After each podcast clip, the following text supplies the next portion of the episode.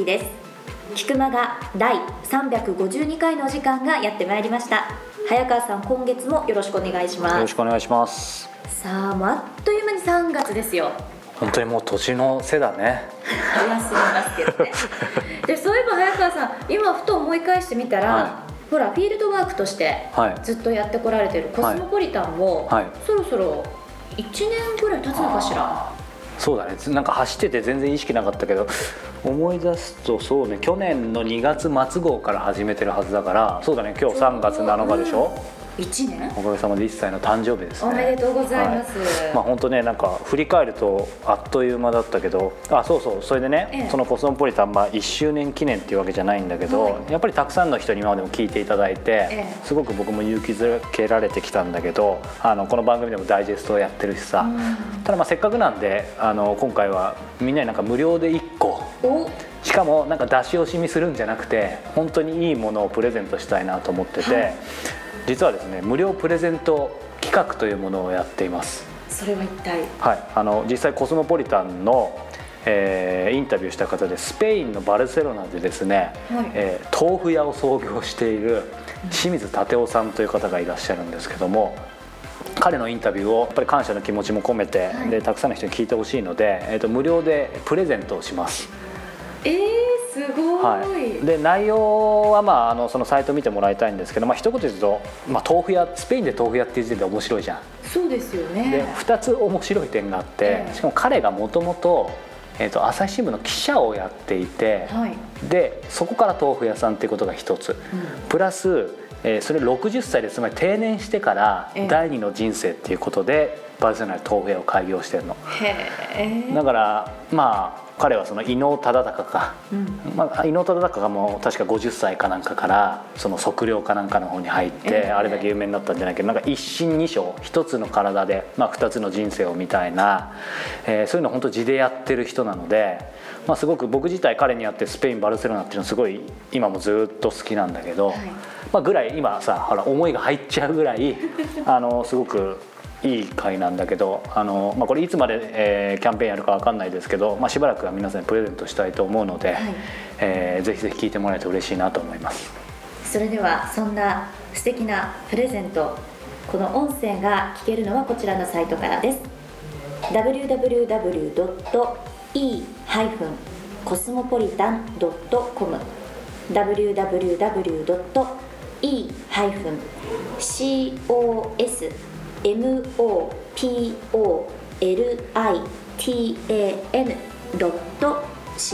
ですこちらから無料で清水立夫さんのインタビューが聞けるということですよね。はいあのちょうどサイトもリニューアルしてすごく見やすくなったのでぜひぜひチェックしてもらえればと思いますというわけで早川さん今週もどうぞよろしくお願いします。お願いします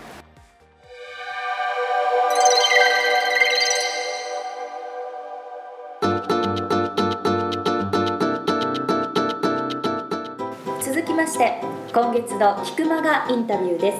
早川さん3月は一体どなたにインタビューされたんですか？はい、今回はですねえーカフェドランプル店主のえー関口一郎さんにお話を伺いましたカフェドランプルということは、コーヒー屋さん？ですねおお。でそこの店主の方？はい、というとまあカフェの方なんだなと思うと思うんですけど、まあ、驚くことがいくつかあるんですけども、はいえー御年100歳え？そして今年もう101歳になられる。それで現役で店主をやっていらっしゃる。そうなんです。で面白いのがあの、まあ、100歳で店主をやってるっていうことは、まあ、銀座でなんですけど、65年やってるんですよ、まあ、その時点ですごいんですけど。そうですよね。はい、で、まあ、ちょうど100歳なので、えー、と詳しくはまあインタビュー聞いてもらいたいんですけど、戦後、はい。えーまあ、いろいろあって別の商売をしてたんですけど、まあ、そこからいろんな人のつながりだったりタイミングがあってコーヒーを銀座で始めてそこから65年。あの辺りはきっと激戦区でしょ？そうそうそうそうそうそうねそう。それで僕はまあちょっとある情報を得てですねその関口さんのコーヒー屋さんがまあいいっていうことで、えーしかも100歳101歳、ねやっぱりインタビュアーとしてはすごい興味をそそられるじゃないですか、ええ。ただやっぱりそのインタビューするにおいては当たり前だけど、えー彼と会ったこともないし、まあ、普通はぶつけだけどさ、はい。でもやっぱり彼にインタビューするんだったらいわゆるそのコーヒーがどんな味なのかとかさそのカフェが65年やっていてどんな雰囲気なのかってやっぱり取材したいなと思って、うん、でただほらなんか取材その時点で取材になっちゃうからさあんまりそれだと構えられちゃうから実はそのインタビューする前に、えー、お客さんとして普通にまあまあ覆面取材ではないんだけど 行ったらやっぱりものすごいお店の雰囲気もいいし、えー、まあ、下手に言うと陳腐になっちゃう。あんまり言葉では言わないけどまあさすがだなと思って。でその場でねまああの関口さんももう100歳だから、まあ、毎日ずっと8時間いるとかじゃないだろうからまあ今日はいらっしゃらなかったかなと思って最後会計払おうとしたらねお店行って行けば皆さん分かると思うんですけどなんかねその関口ボックスみたいな会計をするとことは違うんだけどさ、えー、ほらなんかカフェとかでお金払うとこって一応そのレジみたいに何て言うんだろうボックスみたいになってたりするところあるじゃん。うん、でそれがもう一個別にあって、はい、見たら後ろに関口さんが座っててさ可愛らしくて。でまあその場で、そうそう。その場でお話ししてまあ事前にちょっとまあ、交渉というかすごく感動したので、私こういうものですって言って、えー、で、まあ、お話を、えー、今度聞きたいのでっていう感じでで、まあ、インタビューに至るっていう感じで。じゃあ実際お話伺う前に関口さんのお店で出されてるコーヒーも召し上がってだったらきっと深みのあるインタビューになったんでしょうね。プレッシャーですけど、ね、そうただねやっぱりなんかやっぱ考えさせられたのが、うん、その自分がやっぱりインタビューしてさ今いろんな人のつながりでえー、あといろんなインターネットの情報とかさ本があって事前にその人はどんな人なのかって情報入ってくるじゃん、えー、でそこで本物だって見抜く自信はあるんだけど、うん、でもやっぱりそのインタビュアーもともと記者だったのもあるけどさやっぱりリアルで自分が本当に本物だっていうのを実感してこそだなっていうのを改めてなんかやっぱ考えさせられて、なんか事前取材ってやっぱ大事だし、うん、ななんか初心に帰るじゃないけどさそんなことをこの100歳の関口さんの前で、えー、考えさせられてそんなインタビューでもありました。さあそれでは皆様関口一郎さんのインタビュー第1回お聞きください。こんにちはプロインタビュアーの早川洋平です、えー、菊間が今日はですね、えー、銀座コーヒーだけの店カフェドランブル店主の、えー、関口一郎さんにお話を伺います。関口さんよろしくお願いします。どうも。さあここ実は今お話したようにこのカフェドランブルのお店の中でお話を伺ってまして、はい、ここのスペースはもう関口一郎スペースなんでしょうか？そうねここのスペースね取材用のまさに。取材用なの、はい、うん、もう取材が毎日のようにあるんでね、あのまあ、そういうわけでここの、えー、すごく関口さんが座って何とも表現しがたいスペースなんですけど 落ち着くところでですねお話伺ってるんですけどもあの関口さんはですね、えー、1914年大正3年東京浅草の生まれで、えー、学生時代でコーヒーに親しまれ、えー、昭和23年、えー、銀座にアルカロイド飲料研究所という便宜上のお名前のもと現在のカフェドランプルを開設。コーヒーだけの店そして日本の自家焙煎コーヒー店の草分けとなっています現在も、えカフェドランブルの経営をされています。ということで、えコーヒー好きの方であればこちらのお店そして関口さんのお名前多分ご存知ない方はいらっしゃらないぐらい、え、有名な方だと思うんですけど実は僕自身があの昨年お名前以前から伺ってたんですけどあのー実際コーヒーも飲んだことがないのにあの取材に伺うのは当然失礼だと思ったので実は年末普通のお客さんとしてあの飲みに行ったんですけども本当にもう美味しくてなんか常にあれですかねやっぱお客さん当然入ってらっしゃいますし、はい、関口さんも基本的にはあれですかほぼ毎日ちょっとの時間でもお店に立たれてるんですか？いや足が悪いもんだから、うん、立ち仕事ができないんでね。あそうですね。それでコーヒーをいる焙煎の仕事だけは続けてます、うん、今も。はい。あの先ほどさらっと大正3年1914年生まれと申し上げたんですけどもということは皆さん親と思ってると思うんですけど今年も今100歳で、はい、この5月で101歳になられるということなんですけども、まあ、非常にお元気で すごくあの刺激をいただくんですけども早速関口さんにやはり聞きたいんですけどもまさにそのコーヒーとの出会いっていうことですけど最初から例えば学生時代の時からコーヒーがもう大好きで大好きでいつかコーヒーのお店を開くんだみたいな感じだったのかその辺の経緯っていうのは？コーヒー屋をやろうなんていうのはもうそう思ってなくて、はい、一番最初子供の自分にコーヒーに出会った時に非常に美味しいと思った印象がとても強くて、はい、コーヒーの魅力に取りつかれたのが1 5 6ぐらいの時からね、大変に興味を持ち始めてコーヒーを自分で立てて飲んでみようと思った時に、道具を揃えてコーヒーを自分で作って飲んでみたら、まずくって飲めないので。それで同じコーヒーでいながら作り方によって、うまいまずいが出るっていうのに気がついたわけですよ。それから魅力のある味に取りつかれているからなんとか美味しいコーヒーを作ろうと思って、うん、コーヒーの研究にのめり込んじゃってね、はい、それで随分美味しいお店と言われてるところをね、うん。うん、巡り歩いて、はい、そこでいろいろヒントを得たり何かした、まあコーヒーの研究って言えば研究だけど、まあ興味があってね一種の趣味でコーヒーをやり始めたんですよ。はい、で私の専門はね音響の仕事なんですよ。そうなんですね。全然イメージ本職本職というか、えー、それで戦争まあもちろんあの軍隊に招集されて3年間、まあ、終戦まで軍隊にいましたけどね。うん。その軍隊がね兵器修理班という軍隊で、はい、兵器を修理する。兵器を修理するね。まあみんなあの要するに工学方面の連中が集まってる部隊でね、はい、まあそういう仕事がまあメインで、うん、まあ終戦を迎えて、はい、それから何かやろうというんで、うん、戦友56人と一緒に映画館がね、はい、あの自分にはもう焼け野原でほとんど焼けて映画館がなくなってるんで、ええ、いち早く復興させるんで映画館はあちこちにね、はい、でき始めたんでその映画館で使う映写機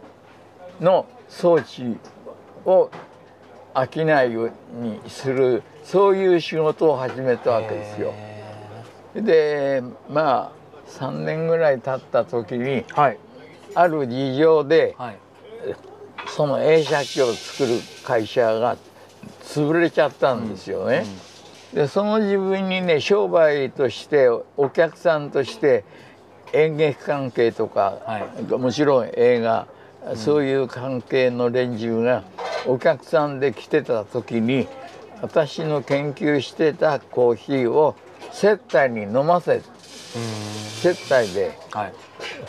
まあ普通、まあ、お茶とかなんかが普通出るんだけど私のところは私が研究してたコーヒーを、はい、そのお客さんに飲ませてたんですよ。うんうん、それが評判になってね、ええ美味しいコーヒーを飲みたいっていうんで、ええ、用もないのにね手土産を持ってコーヒーを飲みに来る人が多くなって、え。そういう事情があってね、はい、でその映画関係の仕事がダメになった時に、うん、その来てたお客さんがね、はい、美味しいコーヒー屋がまだ銀座にもないから、うん、コーヒー屋をやったらどうだって言うんでね。でコーヒー屋をやるつもりは全くなくって、うん、食いつなぎの意味でコーヒー屋を始めた、ええ、ところがねこれが偶然なんだけど、うん。世間のコーヒーよりははるかに美味しいというのでね、お店お客さんがだいぶ押しかけてきて、で来たお客さんがみんなね喜んでね中にはもう再敬礼をして帰るお客さんもあったというような状態なんですよね。はい、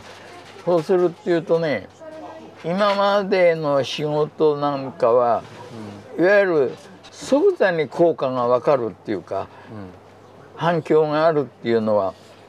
ワンクッションなないとわからないでしょ。だだけどコーヒー屋の商売はお客さんと面と向かっての商売でしょ。あそうですね。そうするとねそのお客さんが喜ぶ顔ね、感謝されている顔、はい、それがとってもねやりがいがあるっていうふうに思っちゃってね、はい、やめられなくなったっていうのはそれがもうきっかけだ、そうですね。ダイレクトにそのお客さんの反応が分かりますもんね、すぐ反響が分かる、うん。それがね嬉しくってね、で商売冥利というか、うん。それで続けるようになってしまったのが、コーヒー屋の始まりなんだ。なるほど、まあ、それでもちろんその間いろいろあったんでしょうけどもう67年経ってるっていうことですね。そうそれでね、えー今まで規制のコーヒー屋さんでやってることがみんな気に入らないっていうかはい。私の目から見るとえもう少し工夫をした方がいいんじゃないかなと思える点がねだいぶあったんですよ。それで今現在の、うちのランブルのやり方っていうのははい、全てうん、コーヒーの焙煎のいるのから最後の飲むところのカップまではい。全部オリジナル。カップまで、全部オリジナル。うん。あの在来のやり方が全部気に入らないっていうか、はい。私流に考えて焙煎の仕方から、その焙煎の機械の構造から何から全部改造してコーヒーを美味しく作る工夫、それから今度は立てるはい。時の方法例えばうちではあのネルドリップっていうね、方法で立ててるんだけど、それは結果的にネルドリップのやり方がいいっていうのはん。前々の研究でもう答えは出てきたんですなるほど。よ。だから他のやり方じゃなくてネルドリップでもう一番最初からスタートして。その研究っていうのは関口さんの中の研究？そうそうそう。一般的にですか？それとも、あのいろいろなところを見て歩いてね、うん。で一番いいと思える方法はいえー、とそその中の一つの例としてはい。昔ねはい。日本橋に白木屋っていうあの百貨店があったんですけど、はい。その白木屋の7階のうん。食堂のコーナーでう、ん。名前はね三浦義武というコーヒーを扱う人がええ。三浦義武のコーヒーを楽しむ会というのを会費2円ぐらい払ったと思うんだけどそれをその飲みに行ったことがあるんですよ。はいその時にその三浦義武のやっている方法も私と同じような考えで、はいネルドリップのコーヒーだった。ああなるほどネルドリップっていうのはねネルの袋で、えー中にコーヒーを入れて上からお湯をさすという、その簡単な方法なんだけど、そのネルにしてもうん。綾織りとか平織りとかそれからあ糸の太さの番手があってそれでいろいろな製品が出ている中から一番いい条件のうん。ネルを選んでしかもね最初ミシンではい。袋を作ってたんだけど、え手縫いで作った袋の方がコーヒーが美味しいっていうのに気がついたんですよ。えあそうなんですか。だから袋を縫うのにねいまだに手縫いなの。手間という意味ではねすごいかかるでしょうけどやっぱ味が全然違うんですか？全然違うの。それが違うっていうのが分かるか分かんないかはお客さんのレベルによるわけよ。うん。で今のお客さんはも申し訳ないけれど、味があんまりよく分かんないっていうような風な印象が私は持ってますけども、うん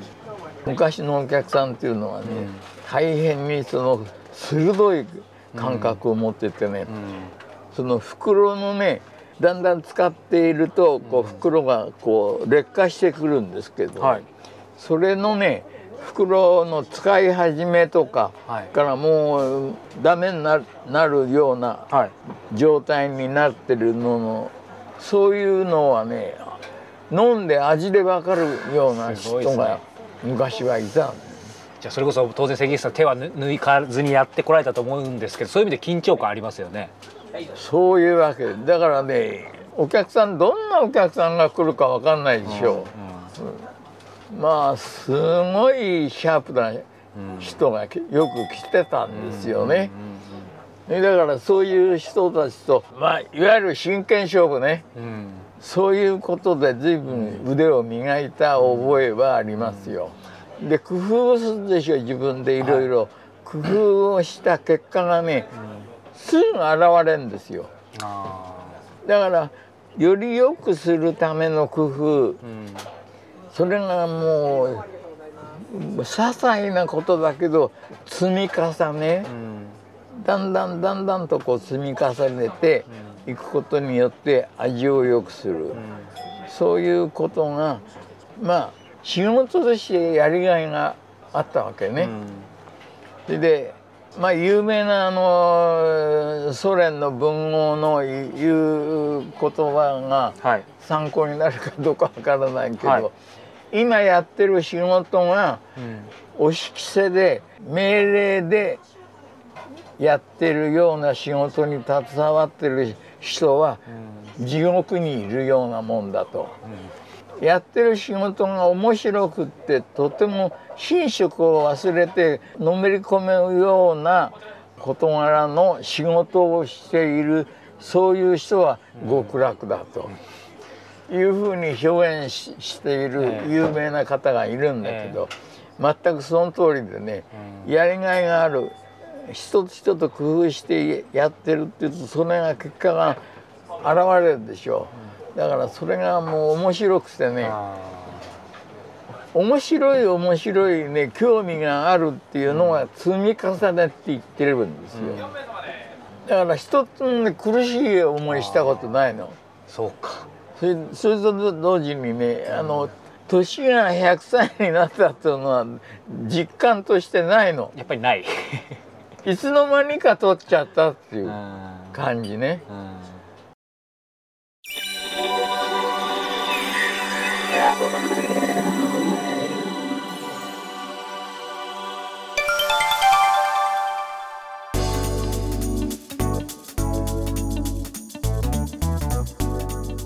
続いてブランニューコスモポリタンです。大好きなことをしながら世界を生きている方と早川洋平との対談音声を毎月現地から直接お届けするコスモポリタン。2015年2月末号の舞台はイタリア・ミラノの画家清水哲郎さんです。イタリアのミラノの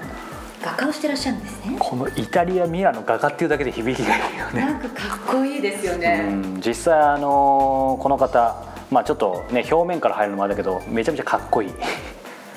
もう本当にあの女性だったら惚れちゃうぐらいのあの見た目もオーラもなんだけど、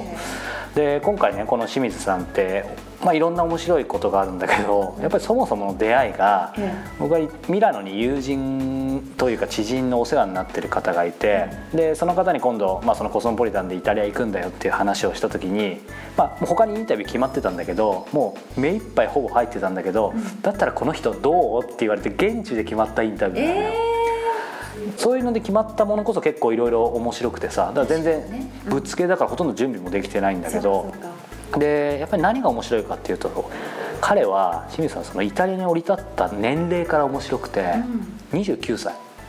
あ結構海外の方にしては。でイメージあるしさ、うん、でそれまでも大学美大ほら日本の美大とかって結構浪人してさ五浪とかっているんだけどさ、うん、まさにそういう感じでその後もいろいろイタリアに渡航するためのお金を稼いでたから、はい、いわゆる本当のアーティストとして生計を立てる前に行ってるのよだから要は日本ですごい実績があって満を持してじゃないのよ。だそこでまずすごい個人的には驚いてやっぱ勇気づけられた、まあ、俺もちょうど独立起業したのが28か9だと思うんだけどだからその辺でまあ勇気づけられた。でその上そこで待ってたのがすごいもう厳しい現実、っていうことがあってでその上であんまりネタ明かしちゃうといけないんだけど、まあ、大きな命に関わるようなことも経験して、でそういうことがいろいろあって今イタリアの国立の大学で教授もやってるっていう。まあこれほどドラマティックな人生歩んできた方って本当に、うん、僕他になかなか知らなくてただまあそういうほとばしるなんか彼のパッションというかそういうものが自分にも伝染した、うん、うん、そんなインタビューだったなと思います。なるほど。それではここでイタリア・ミラノで画家をしていらっしゃいます清水哲郎さんのインタビューの一部をお聞きくださいイタリアに行ったのが今から20、もう。26年前です四半世紀経ったということで。そうですね。当時、うん、と何歳？で僕は29歳。あじゃあなんかイメージよりその223とかで来てるわけじゃないわけですね、えそうか。え5年間浪人してますから。そうか。そこで。5年間浪人して、はい。で専門学校4年間やってその後助手として2年間働いて、はい。一応資金を作ってうん。それから来たんですでもなんかこれ聞いてる方いろんな年齢層の方いますけど、僕なんかも223で結構一回病気になってうん。一回終わったなみたいな思いましたけど、うん。やっぱ全然ねうん。まだまだ。あの歩みが僕の場合すごく遅かったんでで自分自身を自覚するのが遅かったから、うん。まあ、それぞれね目覚める時っていうのはうん。人それぞれあるし、うん。で人とのペースに合わなきゃいけないっていう考えは全くなかったし、いやでもすごい勇気その年齢のことが一つとってもすごい多分今聞いてる人勇気づけられたと思うんですけど、今少し、えー、と話が現代に戻りますが、清水さんはそのご自身が習われてた、まあ、通ってたそのミラノの国立ブレラ美術学校、で今は教鞭も取られてる。はい。っていうことですよね。うん。はい。そうすると今は画家で制作活動をされながら教授もやってる、そうですね。でもほとんどが作家活動ですねだから週に2回一応3時間だけ。行はい。って、それであとここで金曜日ははい。個人レッスンをして、はい。でそれ以外はもうほとんどもう制作なんで、うん。まあサッカーの活動のだけでは食っていけない部分があって、うんそういう形をとってますけど、うん内容的には自分の中でずっとつながってて、はい。自分のやってることをこう、まあ、指導して、うん。でそのことによって自分も教わって、うん。実験してはい。いけるという、うんうん一つながりで考えてますけどね。そのね美術学校にまあ5年うん。5年というかまあ4年で、ええ。まあつまりその今いらっしゃって26年で、まあ、はい。最初の本当5年とかはい。そういう感じだったと思うんですけど、そこからまさに20年あですね。って、お金とかだってねそのめちゃくちゃですよね。美術学校時代はまだ良くて、えで美術学校出てから、えはい、本当にもうどん底でしたね。つまりそこからここに至るまでって一言じゃええ。もちろん決して言い表せないと思いますけど、えまあ、その経済的なことも含めてですけど、ええ。その画家としてええ。つまりプロとして、はい。えー、とやってこられて今があるわけじゃないですえか、えその辺ってどういうこうえうん、感じだったのかまあで学校出てすぐに、はい。その画廊とか回って、うん。で自分の作品を見せようと。で画廊と契約を取ってで作品を売っていきたいという意思は満々にあったんですね。だけどいざ画廊に持っていくと、うん。当然こういう作品持ってで持っていけないですから、写真に撮って持って、プレゼンテーションして持っていきますね、うんそうすると画廊は一切見てくれないですね。見てくれない。見てくれなかったです。門前ほとんどが門前払いで,、でそ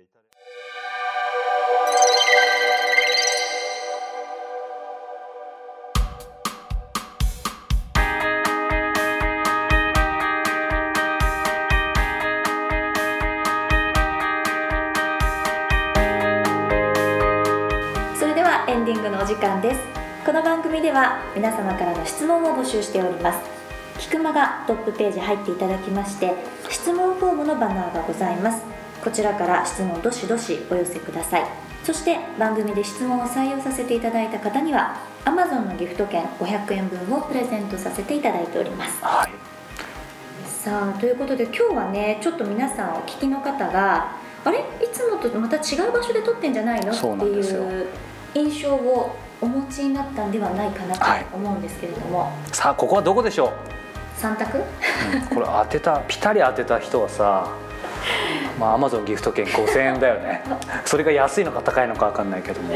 まあこの番組はそういう意味では一つのところでねうん。撮ってないっていうのも非常に特徴的なので、本当そうだね。ね。なのでまた次はねあの先月もお伝えしたように今日ここは沖縄某所で